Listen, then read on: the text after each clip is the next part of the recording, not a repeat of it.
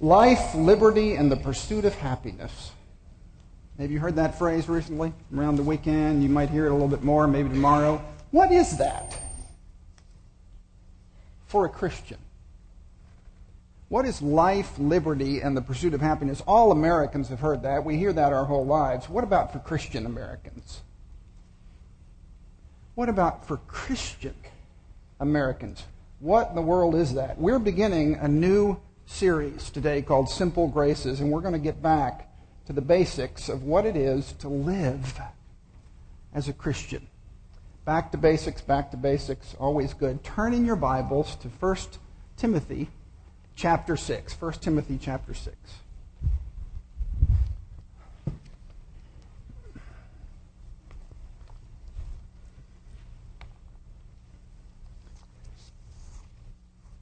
And we'll be reading verses 6 through 10 and then 17 through 21. Before we read, let's pray. Lord, thank you. We pray that we would be always thanking you and praising you. We pray that we would be a, a thankful people. Lord, we thank you for the fact that you are here by the power of your word and spirit. You are present at your table. You are present as we fellowship with one another throughout the morning and before and after the service and throughout the rest of the day. You're not distant. You're not hiding. You are revealing. You are condescending. You are speaking to us in ways that we can understand. And Lord, we need to hear from you. So, Holy Spirit, come. Holy Spirit, come. We know that the Word of God is as sharp as the, as the sword. We pray that it would pierce. We pray that you would change. We pray that you would transform and conform our hearts.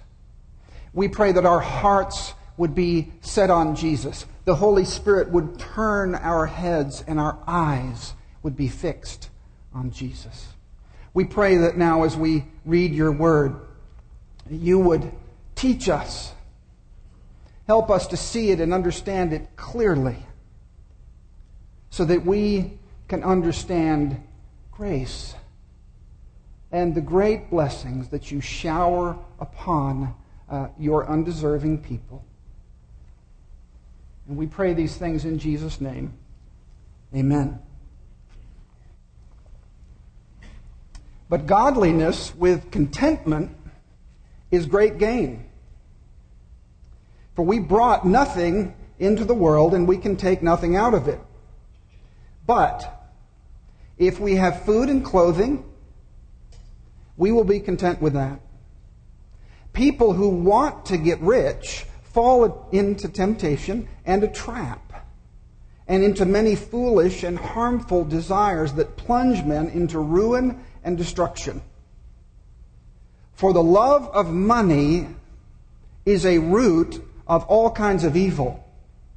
Some people, eager for money, have wandered from the faith and pierced themselves with many griefs. Command those who are rich in this present world not to be arrogant or to put their hope in wealth, which is so uncertain, but to put their hope in God, who richly provides us with everything for our enjoyment. Command them to do good, to be rich in good deeds, to be generous and willing to share. In this way, they will lay up treasure for themselves as a firm foundation for the coming age, so that they may take hold of the life that is truly life. I love that phrase. That they may take hold of the life that is truly life. Timothy, guard what has been entrusted to your care. Turn away from godless chatter and the opposing ideas of what is falsely called knowledge, which some have professed and in so doing have wandered from the faith. Grace be with you. This is God's word. A couple of weeks ago, I received a phone call from a college student. Um, a, a, college student that uh, goes to a university up north of here that begins with an O. And wanted to, uh, I'm not getting into, I went to University of Texas. I don't have a dog in that hunt. And boy, am I glad. Uh, and I went down and had lunch with him, and he said, Mr. Mercer, it's always ominous when it begins, Mr. Mercer. Mr. Mercer, I don't know who I am.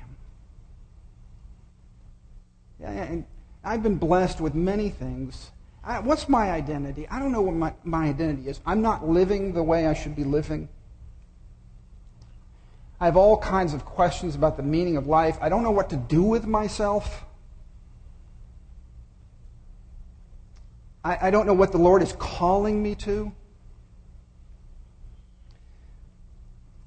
All these easy questions, of course. Um, and I'm really struggling, but it comes down to I don't know what my identity is. I don't know who I am. I don't, I'm, I'm struggling with what life is about. Well, there are some teachers in the first century who are behind what's going on, what we just read in the first century. They're behind what, what Timothy and Paul are dealing with, and they have the answer. They have the answer. And the answer is not that complicated. Here's the first way to answer that question. First, you need, this is, these are what these teachers are teaching. First, the first thing you need to do is find yourself. The first thing you need to do is find yourself. The, the second thing you need to do is you need to escape from the ordinary, escape from this ordinary, daily, messy stuff of life. Just get out. Find yourself, escape from the ordinary. We're, we're all trapped in, in this unpleasant world. Now, these people were called Gnostics. It's just from the Greek word uh, meaning knowledge. And they said, they argued, they maintained, they taught that this physical world was created by uh, an Old Testament God. They called him the demiurge. That's just Greek for architect. And we are in chains in this world. This world is evil. Anything that's made of matter, anything that's physical, your body, bread and wine, this building, it is all meant to one day be escaped.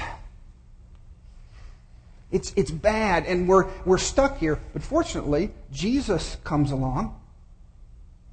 And what Jesus does, these false teachers are teaching, what Jesus does is he shows us how to find ourselves. He gives us an example of how to find ourselves, of how to find that divine spark that every one of us has, how to fulfill our dreams, how to look inside, how to find what's good about us, and how to find self fulfillment. Now, this was all way back in the first century, and nobody teaches any of that stuff today, right? It's irrelevant. The Bible's irrelevant, right? No. You remember Maria on the mountain? Swirling in the sound of music? Climb every mountain, search high and low, follow every byway, every path you know. Climb every mountain, ford every stream, follow every rainbow until you find your dream. Nothing comes from nothing, nothing ever could. So, somewhere in my youth or childhood, I must have done something good, and that's another theological problem. We'll deal with that another time. Until you find your dream, until you find yourself, you are down there. Discover it. It's everywhere. It's everywhere. Find yourself. Uh, she's a little out of, of, fashion now, but very popular a few years ago. Uh, that that uh, famous uh, theologian Shirley MacLaine. And, and she said the most pleasurable journey, I mean, she, she says this the most pleasurable journey you take is through yourself. The only sustaining love involvement you have is with yourself. The only thing you have is working to the consummation of your own identity. And that's what I've been trying to do all my life, says Shirley MacLaine. Find yourself. And people in the first century and people in the 21st century that buy into this teaching that we've got to escape, we've got to find ourselves, we've got to look inward will inevitably do one of two things. They'll completely want to separate from the world. Let's go off and be by ourselves and, and leave the messiness of marriage, of work, of children behind. I got to find myself. Or they will just absolutely immerse themselves into the world. It doesn't matter anyway. It's all bad. Let's just have a good time while we're here. That's what they were doing in the first century, and that's what they're still doing in the 21st century. Well, what does Paul say in answer to this? What does God say in answer to this? Here it is. Jesus Christ calls us not to escape from ordinary, daily, messy life. He calls us to see it in a whole new way. That's a big difference from very big difference from finding yourself and escaping. No, he calls you to wade into it in a new way. He calls you to walk right into the mess, right into the ordinary, the daily, in a whole new way, with whole new eyes, with a whole new uh, perspective. And here's what Paul is saying I want you to understand a new way of contentment. I want you to have a new understanding of contentment. And secondly, I want you to have a new understanding of what it is to be rich. A new understanding of contentment and a new understanding of what it is to be rich. A new understanding of contentment. What Paul does here, he gives us a description of a Christian lifestyle. Uh, look, look what he says Be content with food and clothing. Put your hope in God. Be rich in good deeds. Be generous. Be willing to share. This is real treasure. This is real treasure, and this is life that is truly life. God provides us with everything to enjoy. He gives us good gifts in this context of being content with food and clothing, putting our hope in God, uh, being rich in good deeds, being generous. It all sounds sort of ordinary. It all sounds like something we could do every day, no matter what the circumstance. And this is not pie in the sky. He goes on to give some, some warnings. People who want to get rich will fall into temptation. The love of money is the root of all kinds of evil. The rich in this world, monetarily, should not be arrogant or put their hope in wealth. Uh, turn away from godless chatter. Now he's talking about the way you talk every day. Turn away from godless chatter. And opposing, oppose, oppose ideas which are falsely called knowledge. You remember the, t- the uh, tenth commandment, the final commandment, the last word, so to speak? What is it? Don't covet anything that belongs to your neighbor. It's the exact, the, the, the Ten Commandments ends. the last word is don't covet anything that belongs to your neighbor. That is, coveting is the act, exact opposite of, of contentment. What is your first response to somebody in your family? Think about your own heart. Let's do a little test here. The first response when your uh, neighbor drives up in a new car and says, I've just inherited such and such a sum. Isn't that wonderful? We're buying a new house and moving out of the neighborhood. Aren't you, aren't you anxious to share in our joy? What's your first response? Why them? What, what, what splits families and drives wedges in families more than issues of money, inheritance? We have so many mixed emotions when we look at other people and what they have and what they give and what the Lord gives to them, and we're always thinking, why that person? Why them? I had the opportunity a couple of weeks ago, we've mentioned it on uh, Sunday morning, to go to a place I'd always wanted to go. Uh, Williamsburg. I've never been to, to Williamsburg and have been, I'm a history major, don't hold it against me. And, and I've, I've never been to Williamsburg, and I actually got to walk on some, it was a, it's a thrill for me. You know, I got to walk on the, the same steps that Thomas Jefferson walked, right up to where he went to school at William and Mary. Thomas Jefferson, who said that we have the right to life, liberty, and the pursuit of happiness, right? Do you know anything about Thomas Jefferson's life? It's fascinating. I was, uh, after being there, I've, I've been reading about Thomas Jefferson. Thomas Jefferson lost virtually everything in life that he held dear that was important to him. And as I'm remembering, I, I think I, I, believe every one of his children died before he did, except one. He had a, a 17 month old daughter that, that died, and a few months later, his, his mother died. He had an infant son that didn't live a year. Uh, his wife died shortly after giving birth uh, to a daughter, and shortly after that, that daughter died. And what did, what did Thomas Jefferson do? Thomas Jefferson, toward the end of his life, withdrew from all meaningful relationships and poured his life into traveling into his home. And when he died, he was in so much debt that the day he died, his, his family had to leave his home in Monticello and they had to put it up for auction to pay off his debts. It's a sad, sad story. So different from what Paul tells us in Philippians 4 For I have learned in whatever situation I am to be content. Philippians 4:11.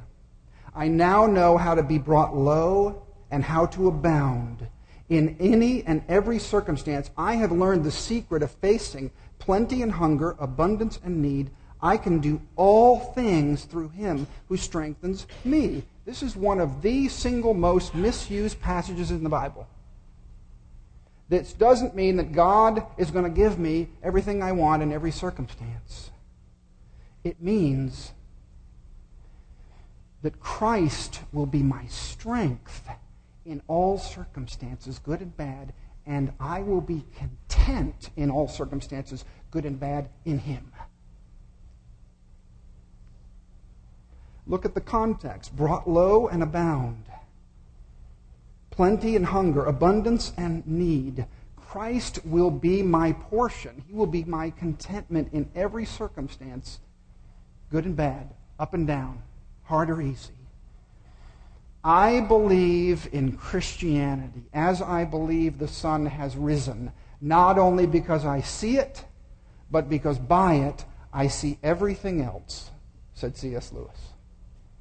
I believe in Christianity as I believe the sun has risen, not only because I see it, but because by it I see everything else.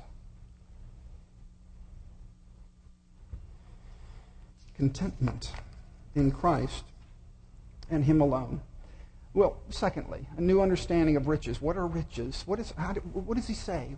What's his emphasis here on riches? I was reading a foreigner's account of visiting, to Amer- visiting America recently. Came to America, made some observations. Here's what he says fascinating. In America, I saw the freest and most enlightened people placed in the happiest circumstances that this world can offer. But it seemed to me as if a cloud habitually hung over them.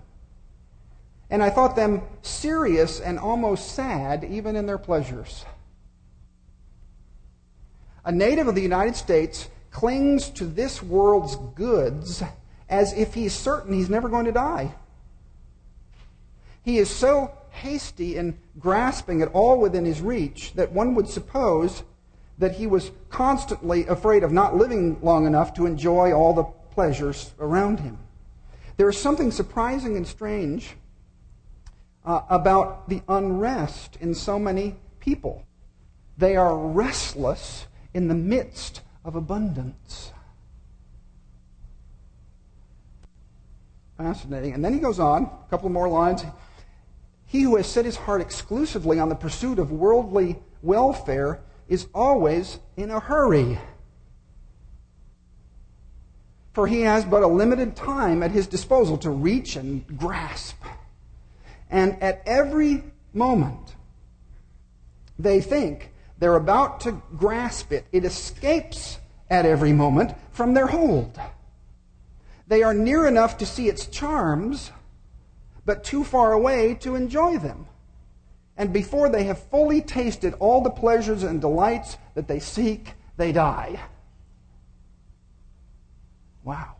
Again, that sounds like it could have been written. That, that, yesterday was written in 1835 by Alexis de Tocqueville, a Frenchman who came over and, and saw all this abundance.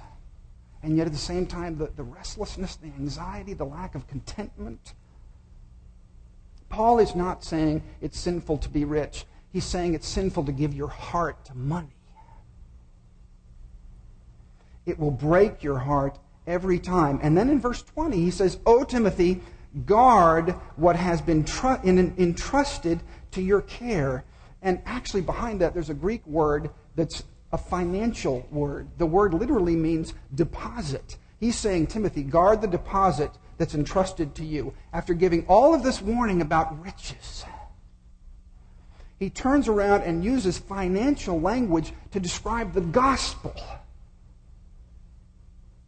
What is this deposit? Guard the deposit entrusted to you. This deposit, this riches, is the gospel. Implanted in your heart. And this is a much better, Paul says here, it's a much better kind of saving. God has invested in you at the cost of his son. Those are riches that no one can take away. 2 Corinthians 8 9. For you know the grace of our Lord Jesus Christ, who though he was rich, yet for our sake he became poor, so that you by his poverty might become rich. I've been given a lot of hard time this week about my face. Yeah, I'm kind of dark. Uh, I went to the beach and uh, I don't like going to the beach. Uh, the idea of laying on the beach in the sand and sweating and getting salty, you know, that's, this is called fun. I don't think that's fun. I don't like that. But I go. I go with extended family every year, and what I do is I walk. I walk on the beach and I just walk around. I don't sit down very well anyway. And I walk along the beach, and I had a walk along the beach with my son. And he's not here. He's in another state, so I'm going to let you in on it. Uh, I'm sure he'll find out about it. But I said, Harrison, many of you know that Harrison served in the, in the Army. And I'll tell you, uh, some of you may have relatives or friends or others that have served in the, in the services, but when you're sitting down with your son, or going for a walk with your son, and you know, because he's told you, that he's killed people It changes your perspective on things. And people have tried to kill him. I said, Harrison, we, we're talking about this deposit. We're talking about the gospel. How, how did you maintain? How did you keep your sanity? How did you, in, in this life to which you were called when you were in Afghanistan for a year? Because I know that you were called to be there with your buddies and to serve with them. He said, you know, he said, Dan, after a lot of struggles and temptations and trials, I finally came to the point, I'll never forget this, I finally came to the point where he, I could say to my buddies, I will die for you, but I will not live like you. I'm here for you. I'm here for you. I, I, I've got your back, literally. But, you know, this is a rough crowd of guys. They're tough. And they're jumping out of airplanes and helicopters and, and jumping into holes. And he said, I, I will die for you. But I will not live like you. And it's what it is to live in this world. But it's a nice thought. It's very moving. But it's impossible without something else. Jesus Christ says, I'll die for you. But not only that, not only that, not only will I die for you, I will live in you and through you. And I will never forsake you. And I will never leave you. Find your contentment in that. Whatever your calling, whatever your calling, in every circumstance of every day. I love the fact that we, we are beginning this new series with the, the Lord's Supper. There's no greater picture of splendor and majesty and wonder and beauty in the ordinary than that. It's bread, it's juice. And Jesus Christ, who was a carpenter, a good one, and a king, a carpenter and a king, says, Come and I will meet you in a meal. I will meet you at a dinner table in, in bread and wine.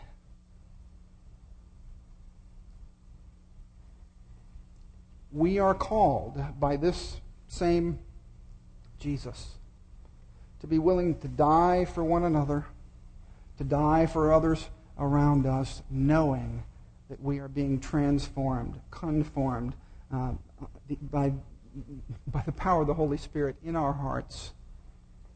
And we can lift our eyes up and see God's wonder and grace everywhere. Let's pray. Lord God,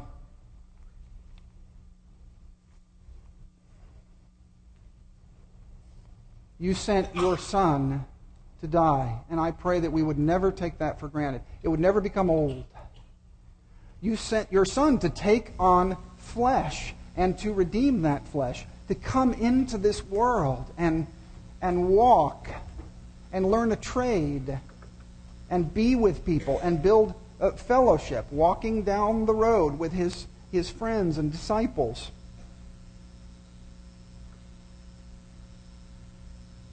To live in perfect obedience to your law and yet to die because he took on the punishment for the disobedience to that law, our disobedience. Lord, we pray. Help us, help us, help us, help us to see with eyes, to see with the eyes of Christ. That as we live at work, as we live in our friendships, as we live in our marriages, we would be kind, we would be generous, we would be willing to share, we would have our hope in God. We would recognize that He is showering us with good basic gifts everywhere we look, and we wouldn't give our hearts to the wrong things, things that will break those very hearts every time.